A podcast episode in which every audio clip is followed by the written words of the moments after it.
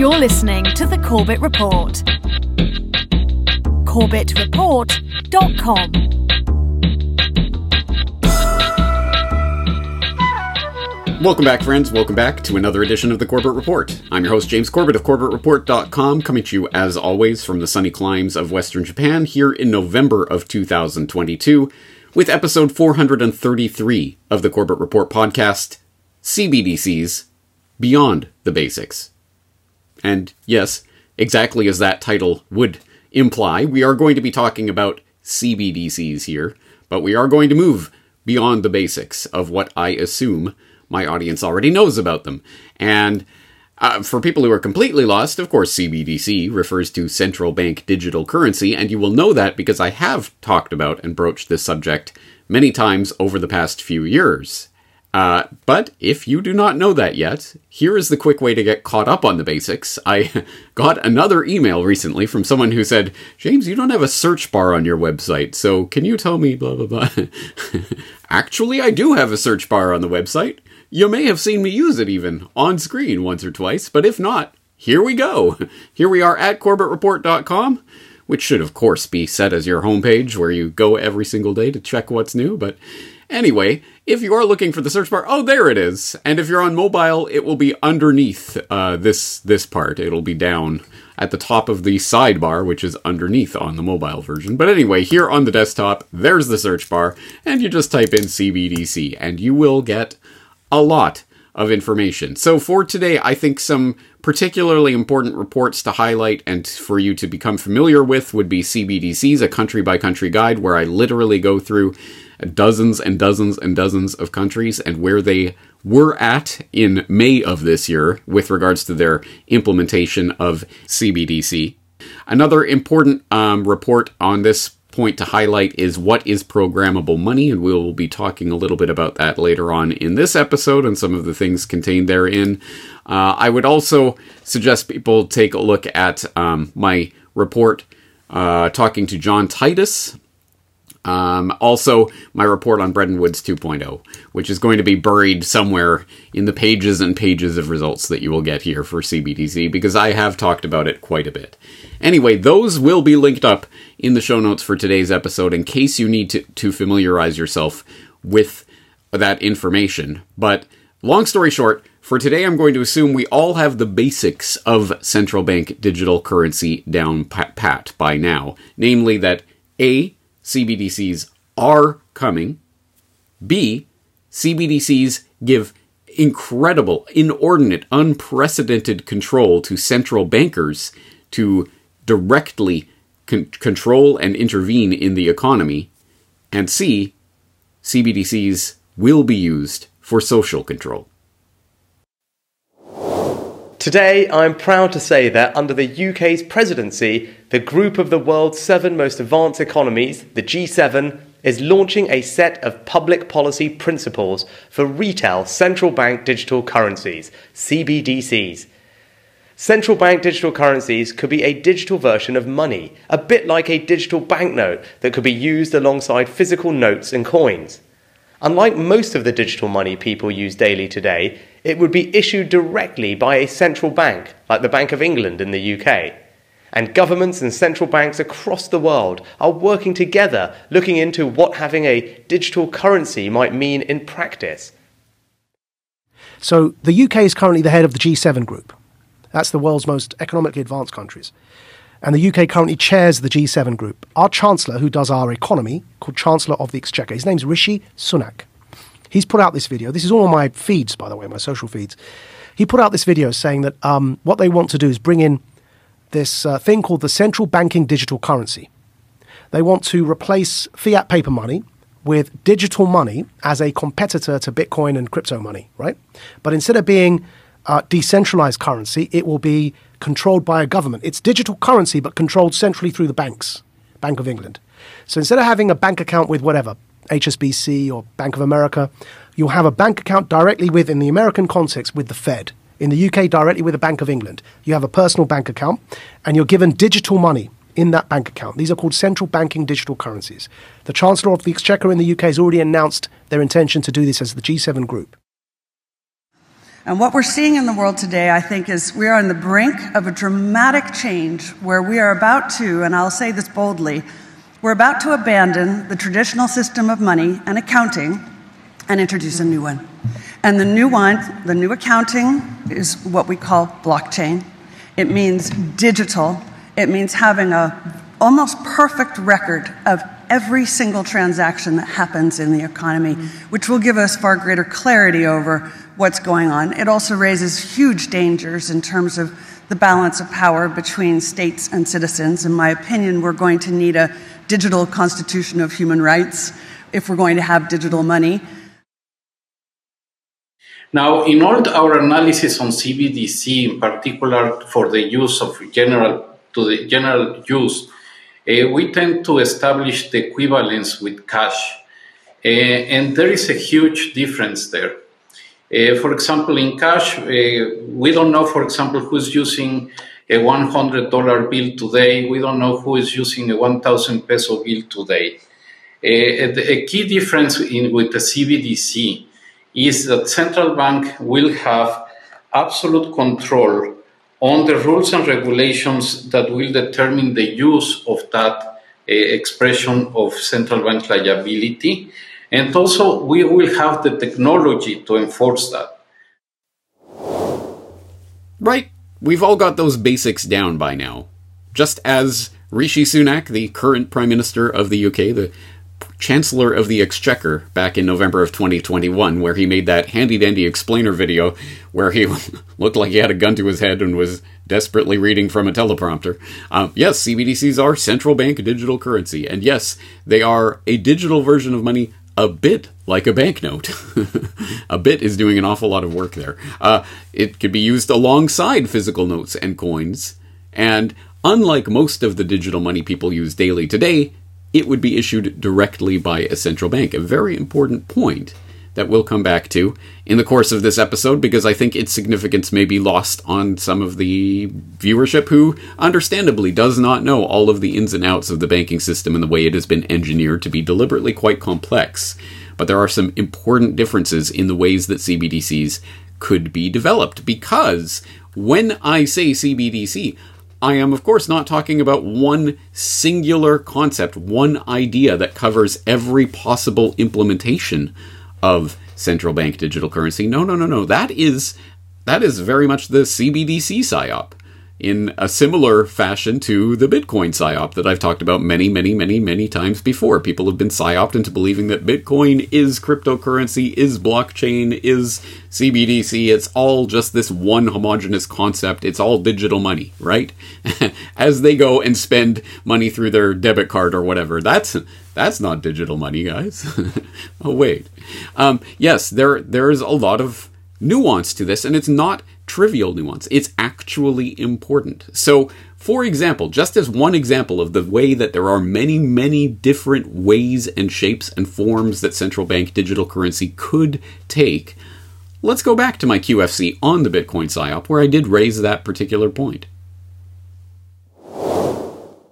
But more seriously, yes, blockchains that are actually used as blockchains may not even be actually effective tools of control. And that that's an interesting little wrench in people's thinking about this that uh, that you can see, for example, in a recent report on India's digital rupee, because of course the, the Reserve Bank of India is working on a CBDC, as is pretty much every other central bank in the world right now. They're all at different stages of it, essentially. Um, but India's digital rupee may not necessarily be on the blockchain, according to the country's central bank. So, yes, here's an example of a central bank digital currency that may not even be blockchain based. So, is it good because it's not blockchain? Uh, if you want to get into the details of that, uh, the report notes that India's finance minister, Nirmala Sitharaman, announced that the central bank will be ready to launch its blockchain based central bank digital currency, the digital rupee, before March 2023. However, the Reserve Bank of India's executive director, T. Ravi Sankar, clarified on Thursday that the central bank is also open to other technologies. And this report goes on to say, what are the alternatives to blockchain? Blockchains are only one type of distributed ledger technology. In most cases, it is considered to be a permissionless platform But for the central bank to remain in control of the digital rupee, and the notion that most banks would like to prevent their competitors from peeking at their liquidity strategies, it would need a permissioned system for its upcoming CBDC. So, uh, what they're essentially pointing out here is that the permissioned versus permissionless is is actually an important distinction. And if that is, as some people would posit, a real distinction between what makes a blockchain a blockchain versus what makes it essentially a database with signatures, well, then, yes, maybe the blockchain is not what the tyrants actually want to use for at least some of their tools of control. Can blockchains, permissionless blockchains, be used in in nefarious ways? Absolutely, no doubt about it. But sometimes, no, they would prefer to have essentially a da- database with signatures. They want the old fashioned kind of databases, the ones that are closed with the trusted third party authority in the middle, not this open, distributed, permissionless network thing. No, no, no, not distributed. So, as you already know, yes, CBDC does not mean blockchain. Blockchain does not mean CBDC. Let's not create a CBDC psyop in the same way that the Bitcoin psyop has so uh, powerfully pervaded the cryptocurrency conversation and gotten it stuck on stupid for so long. Let's go beyond the basics. So, this was a point that I was at pains to stress, for example, in that earlier mentioned article that I wrote um, back uh, last month. What is programmable money? That I will again commend to your attention if you want to uh, familiarize or refamiliarize yourself with this subject matter. But here it is on CorbettReport.com. And of course, if you are not a paid subscriber to the Corbett Report, shame on you. But of course, you can always get the free editorial just by clicking that link. And so if you go into that editorial, you can see that. Uh, uh, there, there was um, a, a, funny chart that uh, the BIS, our friends at the BIS, came up with um, uh, uh, that showed the different Venn diagram, the crazy spaghetti graph Venn diagram of what money is, but uh, that actually does make a certain point that um, there are a lot of different ways that a CBDC could be engineered to take up different parts of the monetary spectrum. So, for example, um, I say from peer to peer non electronic money, example local currency, to universally accessible electronic non central bank issued money, example bank deposits, to uh, electronic central bank issued non peer to peer non universally accessible money, for example central bank reserves. Money, or at least what most people think of as money, in their day to day lives comes in an assortment of flavors. And then there's CBDC. As you'll note, central bank issued electronic money comes in different flavors, from central bank digital currency to central bank issued cryptocurrency, retail, to central bank issued cryptocurrency, wholesale, and occupies multiple spots on the BIS chart. Is CBDC universally accessible? Possibly. Is it peer to peer? It depends. Both universally accessible and peer to peer? Well, it could be. You see, CBDCs are not a singular, rigidly defined thing. From the underlying technology used to issue, track, and record these digital tokens to the network upon which they flow to the protocol that the network follows, every part of a central bank digital currency is customizable. Now, that is not a trivial point. There are some incredibly different ways that CBDCs could be implemented, and if we are only looking for the one type of CBDC that everyone is, I think, rightly most afraid of, then when they introduce some sort of version of CBDC that isn't anything like that, then you stupid conspiracy theorists, you got it all wrong, and you you were warning about these things, but it's not like that at all. Fact check, that's not how it works. So let's forearm ourselves with a bit of knowledge about the different ways that a CBDC could be set up, and let's start with a little We'll start with a little quiz. Here we are on CBDC Insider, which I hope people are following for just the non-stop, never-ending flow of information about various CBDC projects and pilots and all sorts of things that are being launched around the world on a daily basis. This coming from just this past week. Indian Central Bank on track to launch retail CBDC pilot next month. The retail e-rupee which will be interoperable with existing payment methods, will be hosted by the National Payments Corporation of India. And it goes on to say that the Reserve Bank of India, the RBI, the country's central bank, is finalizing the rollout of the retail digital rupee pilot, the Economic Times of India reported on November 19th. Uh, the RBI initiated the wholesale central bank digital currency pilot on November 1st to test its usage in settling transactions in government securities. At the time, the RBI had said that the detail, the, the retail digital rupee pilot would be launched within a month. wait, there's two different pilots, both for CBDC. What's what's the difference? And and then, well, what's what does this mean? The New York Fed launches a 12 week CBDC pilot program with major banks. I'm sure you saw this headline somewhere in your news feed over the course of the past week. It made a lot of rounds, especially in the alt media where people are warning about CBDC. The, new, the, the Fed is launching their CBDC pilot, and here it is, November 15th, 2022. Banking giants including BNY Mellon, Citi, US Bank, and Wells Fargo will be issuing tokens, tokens and settling transactions through simulated central bank reserves as part of the pilot. The Federal Reserve Bank of New York's Innovation Center, or NYIC, announced that it would be launching a 12 week proof of concept pilot for a central bank digital currency, or CBDC. Uh, in November 15th uh, announcement, the New York Fed said the program would explore the feasibility of an interoperable network of central bank wholesale digital money and commercial bank digital money operating on a shared multi-entry, multi-entity distributed ledger on a regulated liability network. Banking giants including BNY Mellon Citi, HSBC, MasterCard, PNC Bank, TD Bank, Truist, US Bank, and Wells Fargo will be participating in the pilot by issuing tokens and settling transactions through simulated central bank reserves. Okay, this is the point at which 99% of the audience will have already tuned out.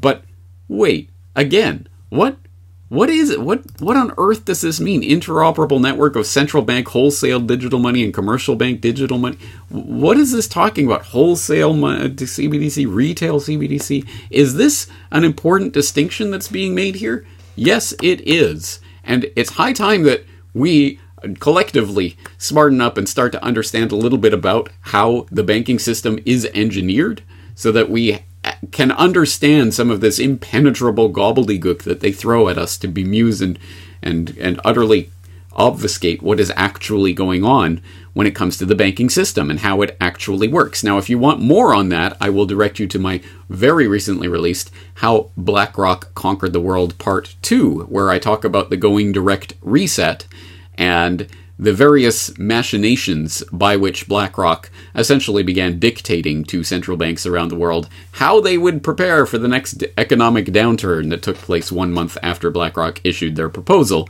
And you better believe the central banks did exactly what BlackRock was saying. So, more on that concept, which goes into the split circuit monetary system. So, guess what, guys? We're getting a crash course in um, banking today. And we're going to do it in the, I think, the, the easiest way possible, which is to go to a John Titus video. I uh, recommended in that recent How BlackRock Conquered the World Part 2 article. I will recommend it here again. He has done a number of videos that I think um, help to explain this for the layman, but there is a split circuit monetary system that very vastly oversimplifying to make it easy to understand. There are two main circuits in the banking system of money. There is reserve money and there is retail money. And those two circuits are not supposed to cross over. Um, and there's a whole system with regards to that, but rather than having me explain it, why don't we listen to John Titus explain it from his very interesting and highly informative and very much worth your time and attention video, Larry and Carsten's Excellent Pandemic the split circuit monetary system. To be clear, we are talking about a circuit, two circuits actually, but circuit implies electronics. Um, that's what we're talking about, electronic money, um, digital money, another way of putting it. What we are not talking about is cash. You just heard Carson said they hate cash because they don't know who's using it. They don't know what they're spending it on. And the totalitarians, they don't like that. So we're not talking about cash here today. We're talking about electronic money and how that control is going to be implemented. What is a split circuit? It's exactly uh, like it sounds. It's two different circuits. Uh, one circuit I'll call the retail circuit. That's our circuit that we use to conduct our business.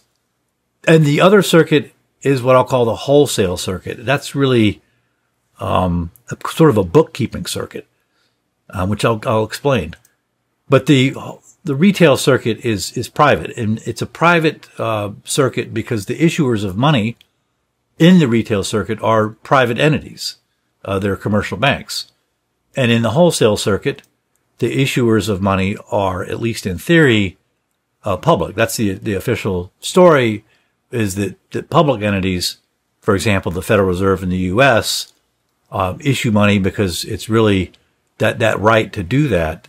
The issuance of money is a is a sovereign uh, right belonging to a nation, and in theory, the Federal Reserve is the I laugh when I say it is the agent of of we the people. Just a ludicrous notion, but be that as it may, that is the official story. So the wholesale circuit, the issuer of money is public. It is the Federal Reserve. The team colors I'm going to choose here are red for the for the retail circuit, the private circuit, and we are going to go with a, a you know bleak blue for the wholesale circuit, which is like I say, it's the bookkeeping circuit uh, that really kind of is is meant to sort of settle transactions in the private circuit. But I'll talk about that in a bit um, as we go. The private circuit. Let's take a look at that. In the private circuit, as I say, the issuer of money is commercial banks. Commercial banks issue money. They create it out of thin air when they lend. And then that money is circulated among bank money users, um, some of whom have taken out those loans, and then they pay that money back. The money is destroyed. New loans are created and the loans get bigger and bigger and bigger. And that's just how the system works. So now let's look at the circuit of uh, people who use that money. And let me, let me answer a question or address something really quickly about, uh, commercial banks creating money when they lend. You might be saying, well, I have electronic money in my bank account or checking account and I didn't take out any loan. So you'd be like me. I don't, you know, it's, I didn't borrow the money. So what are you talking about? That's true. I didn't borrow the money. You didn't borrow the money in your account, but that electronic money sitting there, if you could trace it back to its source, sort of in a, a Genesis begat, begat, begat sort of way, and you went up the chain, you would find that the source of that money, it originated in a loan. Um, there's no question about that. So even though you didn't take out the loan yourself, you're using money that was, that it originated in a loan to be sure. No doubt about that. Okay. Who uses the retail bank money circuit. The commercial banks issue the money. Who uses it? Generally speaking, the users of retail money or bank money are non-bank entities. So businesses, we're talking about mom and pop businesses, industrial businesses, commercial businesses, really, really any business is not a commercial bank, including, you know, financial businesses like, you know, hedge funds and, and insurance companies. They, they are part of the, they, they transact business in retail bank money. That's one big class of users.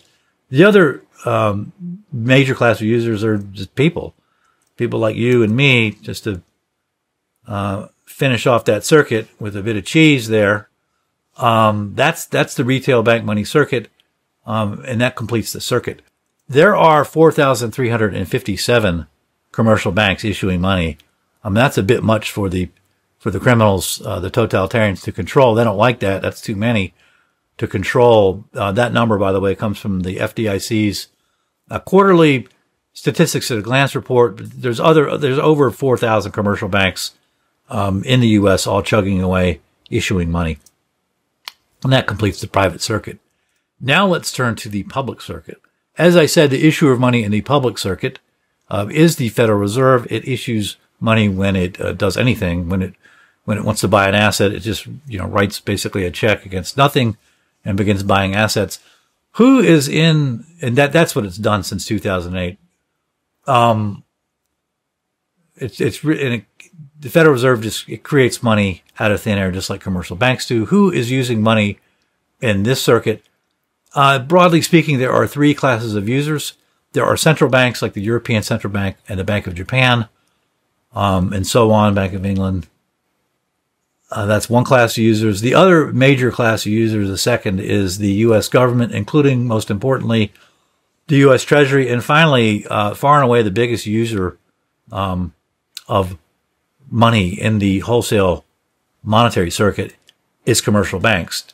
So they appear in both circuits, but here they appear in blue and with a square around them.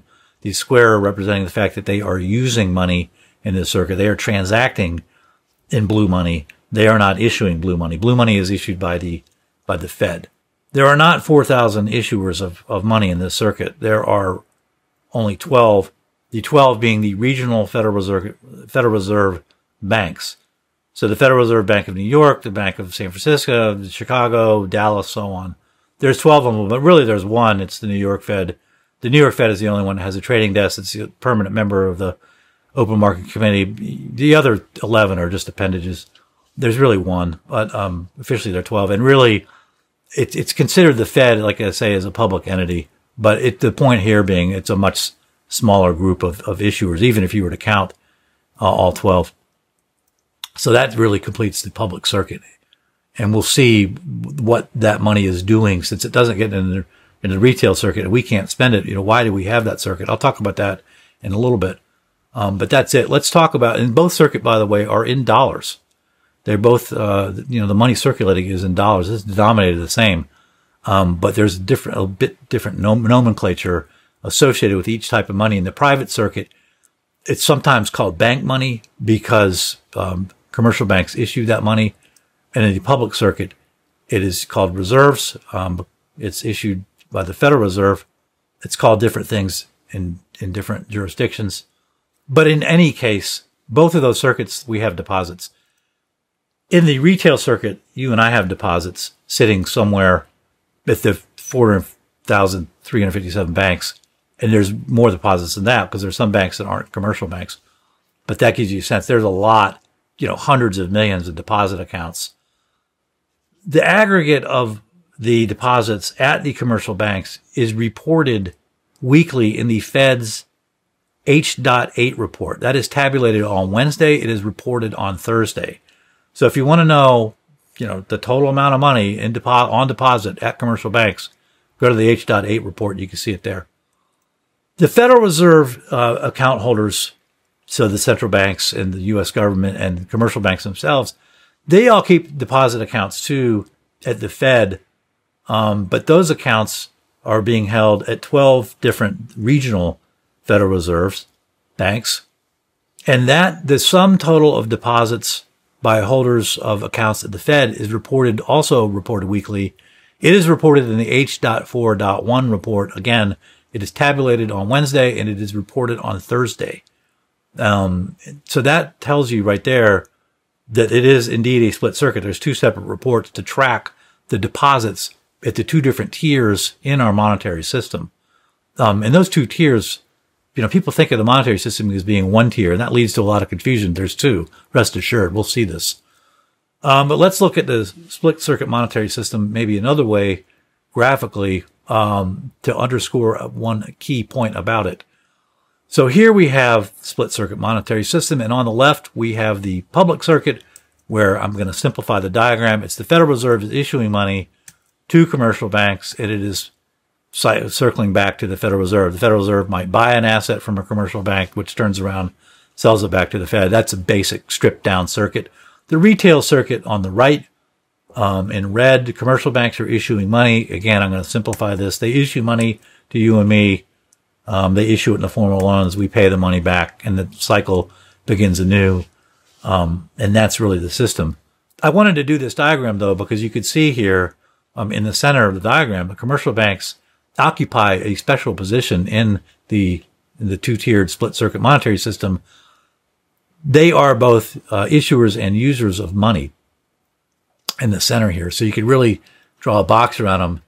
Now, you and I in the retail circuit, we keep our money on deposit at the commercial banks, which in turn keep their money on deposit at the Fed. So there you have two different systems of deposits. And there's a couple things worth noting here. One, uh, deposits in the retail circuit, those are the deposits that go, would go into the, any, really anything. They make retail purchases, including purchases in the stock market. Okay. So if you want to drive up the equity market, you need to control the retail circuit. The wholesale circuit's not going to do you any good, at least not directly, because nobody transacts um, in in reserves. The second point worth noting is that the Fed, um, for a very very long time, only uh, indirectly controlled the amount of deposits. Obviously, the Fed can control completely control the blue deposits in the wholesale circuit, but its control over deposits in the retail circuit um, and money in the retail circuit is was limited, historically limited because it was tinkering. It would, what the Fed would do is tinker with interest rates on deposits in the wholesale circuit. And that, so it would, in that tinkering with, with interest rates on deposits in the wholesale circuit would cause in sympathy an interest rate increase, say, in the retail circuit, and that would limit the number of deposits. It would tend to restrict the number of deposits because at a higher interest rate, no one, fewer people are inclined to take out loans. So it was a very indirect system of control. Um, and that has changed. That changed under the cover of pandemic. Um, that has changed very much. But the feds, the, the, the totalitarians, they don't like this system. They want direct control. They're going to get rid of the public, uh, private distinction. They are going to, um, change the two tier system and then replace it with a central bank digital currency system, um, in which the commercial banks are no longer going to issue money, um, and so that you can dismantle the ch- channels of uh, the monetary channels there, and eventually what you're going to end up with is a system where our deposits uh, they're going to be on deposit with the Fed, and you'll have one circuit here. The Fed will issue money to you and me, and um, that will complete that circuit, and we'll have one big uh, happy totalitarian system, and that will be ba- that. That is where we are headed. That is what Carstens is talking about.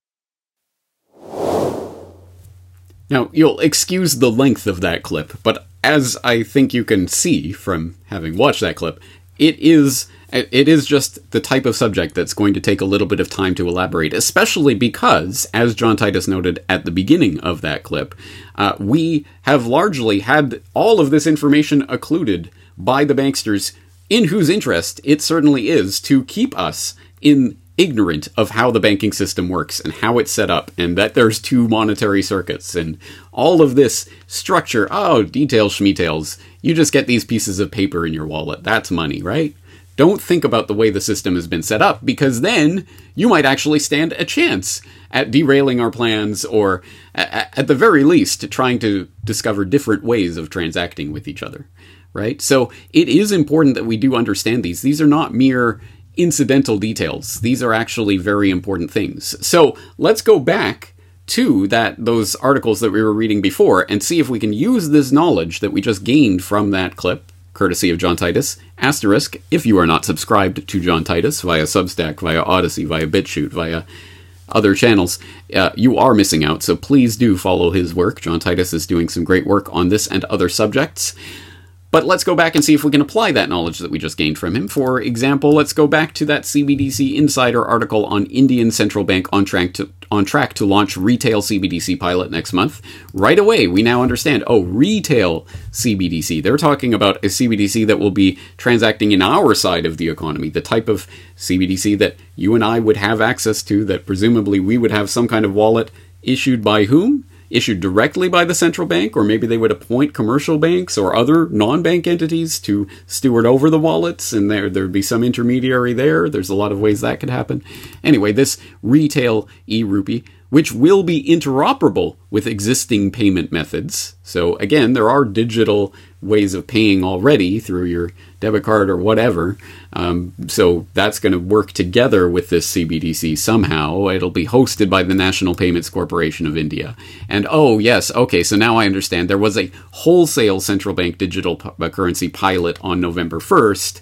This is the retail pilot that's about to start. These are two separate pilot programs that presumably, maybe, will be two separate entities if and when they both get implemented. If they do get implemented, you'd have a retail CBDC and a wholesale CBDC, but maybe they could be the same thing or they could interact together.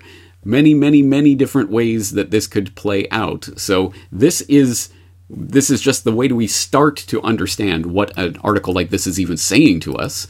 And similarly, we could go back to that Cointelegraph article on the New York Fed launches 12 week CBDC pilot program with major banks, um, where they announced the 12 week proof of concept pilot for a central bank digital currency. What kind of central bank digital currency? Well, they're exploring the feasibility of an interoperable network of central bank wholesale digital money and commercial bank digital money operating on a shared multi entry distributed ledger. So, again, we're talking about presumably, again, is this two separate entities, a digital, uh, a wholesale digital money and a retail or a commercial bank digital money, and how they're going to play together on the same distributed ledger? And what kind of distributed ledger? Will it be a blockchain? Well, not necessarily. Uh, again, there's lots and lots and lots of different ways that this can be implemented. So we have to understand that what people are thinking when they are, I think, again, rightly concerned about the nightmare future of a CBDC where the central bank will be able to directly control what you're purchasing, isn't necessarily the way that they are going to implement it. And um, and when and if we get caught warning of that thing, this is what it's going to be like. And when it doesn't turn out to be that thing, people go, ah, you're just crazy. Um, but l- here's an interesting little moment of aporia from which we can learn even more about the very many ways that this can be implemented. We're going to look at an, uh, a little article from the ABA Banking Journal. That's the American Banking Association uh, uh, ba- banking journal. Uh, uh, talking about New York Fed releases pilot exercise for wholesale CBDC. And you would think, oh, the bankster class, the ABA, is going to write about the New York Fed's CBDC pilot. Of course, they're banksters. They love this. They're on board with it, right? Wrong.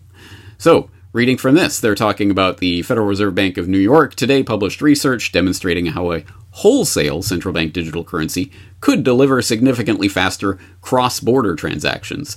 Oh, right, because as we saw from Titus, that wholesale circuit involves, for example, the other central banks like the ECB and the BOJ for when you have cross border payments and you're going to have to settle at the central bank level between reserves. Oh, you have a wholesale CBDC for doing that, so it's a lot faster than having to settle the old fashioned way, right? Oh, I okay, I get that. But then it goes on here to, to say the American Bankers Association has raised numerous concerns about implementing a retail or intermediated CBDC that were not addressed by the New York Fed research. Among other things, the association has said that a retail or intermediated CBDC would serve as an advantaged competitor to retail bank deposits, ultimately moving money away from banks and into accounts at the Fed where the funds cannot be lent back into the economy. Wait, wait, if I didn't know any better, it sounds like it sounds like there may be different competing factions amongst the bankster class, and their interests do not always converge, and in fact sometimes may go in exact opposite directions, meaning that not all banksters are necessarily on board with a retail CBDC. Have I got that right? Since the 1950s, the share of bank loans as a percentage of GDP has been relatively stable. At the same time, non bank loans and securities have risen sharply. This means the role banks play in financing important businesses is receding. And that's not all. The way people move and spend their money is changing too, thanks in part to a new class of mega apps from China. One of the most popular is Alipay from Chinese tech giant Ant Group. It has over a billion users and handled $16 trillion in payments in 2019. I am Alipay. I have a dream to create a world where mobile payment replaces cash payment. Rather than using bank cards to make payments, Alipay customers carry out transactions by loading money into digital wallets. They can then do anything from buying lunch to investing in stocks and shares, all without leaving the app. And rather than paying expensive international transaction fees to their bank, Alipay users can also use the app overseas. You're already seeing this, um, even in even in America. You know, Walgreens in the states accept Alipay. This sort of new digital payments uh, ecosystem sort of completely disregards nation states and national borders. It's not just Alipay. Facebook is developing its own digital currency, and Amazon is also working on financial services. Some worry this could concentrate too much power in the hands of a few tech companies. But for central bankers, the problem is even more acute. They fear these developments could cut the cord between the central bank and the economy altogether. These super apps in China, they now, they started off just doing payments and now they do provision of loans, they do provision of investment services, they provide insurance, you know, they do all the things that banks do. Central bankers feel as though their sort of ability to oversee and conduct monetary policy and oversight is, you know, fundamentally slipping away. So some central banks have taken radical action by creating their own digital currencies to rival the tech giants' payment systems, in the hope this will secure their grasp on the economy. Central bankers' level of discomfort is potentially prompting them to sort of act to change this, you know, economic system, the monetary system that has underpinned uh, modern economies for, you know, 250 years. China is one of the largest economies leading the way by trialling a digital yuan. You might have heard of Bitcoin or other digital money that is supposed to disrupt finance. But digital currency issued by governments in this way might be even more radical. Here's how it works. Most central bank money is held by commercial banks as reserves against customer deposits. You can only access a small amount of this government made money via physical notes and coins, as this physical cash is issued by the central bank. In the UK, banknotes are even signed by the chief cashier of the Bank of England. A central bank digital currency, or CBDC, is a bit like digital cash, as it gives the consumer a direct relationship with the central bank. So, in theory, instead of keeping your money in a commercial bank, you could hold all your money in the Federal Reserve or the Bank of England. CBDCs are only being used or trialled in a handful of countries worldwide, but they're growing fast. 80% of central banks are considering issuing them in the future. Bank for International Settlements, which is a club of central bankers, says that uh, within three years, a fifth of the world will live in countries that have this central bank digital money. This could change everything. If everyone put their money into a CBDC, then fractional reserve banks could potentially be out of a job. Are you starting to see this picture developing now? It's almost as if this isn't just one monolithic control structure in which everybody is working towards the same vision and agenda for the same purposes and all they all have the same incentive and they are all following the same game plan. No, there are different competing power structures that benefit in different ways from different control structures. So that, for example, the benefits of a direct retail CBDC for central banksters who wish to truly control every aspect of the economy and be the middleman in every interaction, every transaction that is happening in the entire economy should be obvious because at the moment, the only direct expression of central bank liability, to use Agustin Carstens' eye-wateringly boring term, uh, in the retail economy for for the central bank is the notes, the banknotes that we have been trained to think of as that's what money is, right? And of course, for American listeners, it's going to be U.S. Federal Reserve notes, obviously issued at the behest of the Federal Reserve. In Japan, if you happen to be very rich, you might have a thousand yen in your pocket. Woo! It sounds like a lot. It actually isn't, but a thousand yen, for example. The note, of course, issued by Nippon Ginko, the Bank of Japan, and bearing the uh, the likeness of Hideyo Noguchi, who, as I hope my listeners know, was the Rockefeller Institute researcher who infected orphans with syphilis as part of his experiments, and he's honored, of course, by the Japanese government, although I believe they're changing the banknote in 2024. But this this is the expression of central bank liability in the direct retail economy at the moment.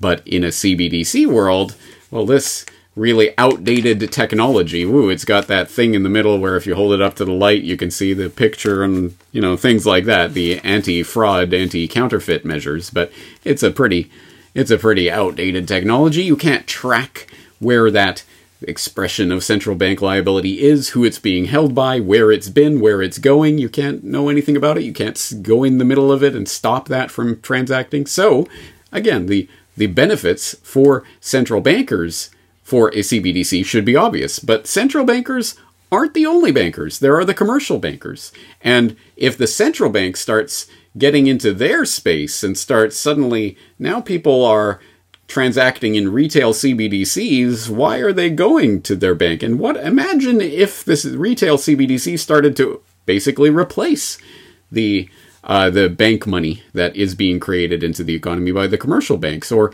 or at least significantly displace that bank money. What would the commercial banks do? Well, suddenly people are being paid in and storing their money in CBDC wallets. They don't need to, the commercial banking sector anymore. And they're also feeling the pressure from big tech, who are coming in with their payment apps and payment systems. PayPal was a very early sign of what was to come because PayPal f- knew and figured out very quickly that hey, if people kept their keep their money on this platform, then we can move the money around internally within PayPal and we can basically be a bank without being a bank. So suddenly you've got all of these other payment apps and, and different ideas for basically horning in on the commercial banking space by these big tech players as well. There's there's a multivariate war that's going on right now, and that is one way of envisioning this. There are different interests that are warring, not for the benefit of you and me, obviously, but because they want to they want their slice of the, the Ponzi scheme pie. They want to make sure that they get what's coming to them. So they will they will be at odds and at loggerheads on some of these issues, and this comes to the surface at times. And from a more macro perspective, those those good central planners who know that the best way to control people is to have a system where a lot of people have a stake in controlling the population rather than to have one central monolithic structure that's going to try to plan literally everything in the economy. That's that's a very easy system to destabilize and ultimately topple. But if you have lots of players at the table, that's why this is like an interwoven thread. And you have the commercial banking sector, and you have the non financial entities, and you have the central banksters, and they all have a seat at the table to work together to control the population. And if you suddenly introduce retail CBDCs, it might break. It might unravel that thread and thus unravel the entire tapestry. This is why as you may have seen, again, flit across your news wires and perhaps not understood the significance of what was being said or why it was being said, this is why at a recent uh, convening of the Digital Euro Conference, joint, jointly organized by the European Central Bank and the European Commission, just a couple of weeks ago in Brussels, why the uh, ECB executive board member Fabio Panetta was opining on spending limits for a proposed theoretical coming digital euro. If there is going to be a direct retail CBDC in the Eurozone, well, we're going to have to put limits on how much you can spend, how much you can hold in your digital wallet. And why why would they do so? Wouldn't they want the 100% market share of absolutely controlling every retail transaction that's happening in the retail economy? What why wouldn't they? Oh, because they understand that if they start tinkering with this, they might collapse the, the commercial banking sector as it exists and completely destabilize banking as we know it. We are also discussing the maximum amount of digital euros that each individual user could hold. Why? Well, because if we give access to a means of payment like the digital euro, which is riskless, uh, perfectly liquid, no transaction cost because you only need to have a smartphone, then there would be a risk that people could use this possibility to move, for example, their deposits out of their banks or their money out of financial intermediaries. And this, especially in crisis periods, could cause financial instability, and we don't want to do this. We want to introduce a means of payment for transactions, not as a store of value. So what we are discussing is the possibility of introducing limits for individual users. For example, we have been discussing one among many numbers, 3,000 euros. If you in the future will be nice enough to use our digital euros, you will have the possibility to store in your device, uh, in your uh, smartphone, up to 3,000, 2,000 digital euros. Beyond that, you cannot go. You can spend, but you cannot uh, hold um, in, in, your, uh, in your device more than a given amount. Otherwise, you could simply transfer your bank account in your uh, telephone, and that could cause instability, again, especially in crisis uh, times. But uh, there are other ways in which you can safeguard financial stability. But the, the idea is that a digital euro would be an additional option for payments, for retail payments, and not uh, a challenge to the function of the financial system. Thus sprach Fabio Panetta of the ECB. And I suppose he's right. It really could destabilize the whole banking sector if they do this in the wrong way or if they just let it go willy nilly. So the more power and control the, central bankers control for themselves and bring in for themselves, the more they destabilize the entire financial system as they've set it up, which may not be something that they're looking to do. So they may do some things like introducing spending limits and and even uh, holding limits for CBDCs to actually, in some ways, disincentivize or at least reduce the desire for CBDCs themselves because maybe they don't want 100% control for themselves. Again, many, many different ways this can be implemented. This also explains the much more reserved uh, uh, thoughts of Jerome Powell at the very same IMF live stream from which the now thankfully infamous clip of Agustin Carstens, the uh, rotund executive director of the Bank for International Settle- Settlements, where he was salivating over, oh, we'll be able to control this expression of central bank liability and we'll be able to control every transaction. At that exact same live stream, Jerome Powell, the the uh, chair of the Federal Reserve, was sounding a much more reserved note about the possibility of CBDCs and their introduction in the United States. And I'd like to start by saying, right, uh, that we are committed to carefully and thoughtfully evaluating the potential costs and benefits of a central bank digital currency for the U.S. economy and payment system, as well as for its international implications. We've been actively participating with other central banks and the BIS in that work, and we feel that that collaboration has been very productive. We have not made a decision to issue uh, a, a CBDC, and we think that there's a great deal of work yet to be done, as well as extensive public consultation to be had with all stakeholders before making such a decision. Now, it's quite obvious why the Agustin Carstens clip would go viral or viral within alternative media circles anyway, but that per- Jerome Powell clip never will, because it doesn't seem to make sense from just the sort of glossy, uh, the shallow understanding of CBDC, oh yeah, digital money, bankster control. And if we don't understand wholesale versus retail and the way those two monetary circuits operate and the commercial banking role in that and the, the grander structure of this, then we'd never understand. Well, here's a central banker who's hesitant about the possibility of a CBDC. Why would they be? It doesn't make sense. He must just be lying. Uh, that's it.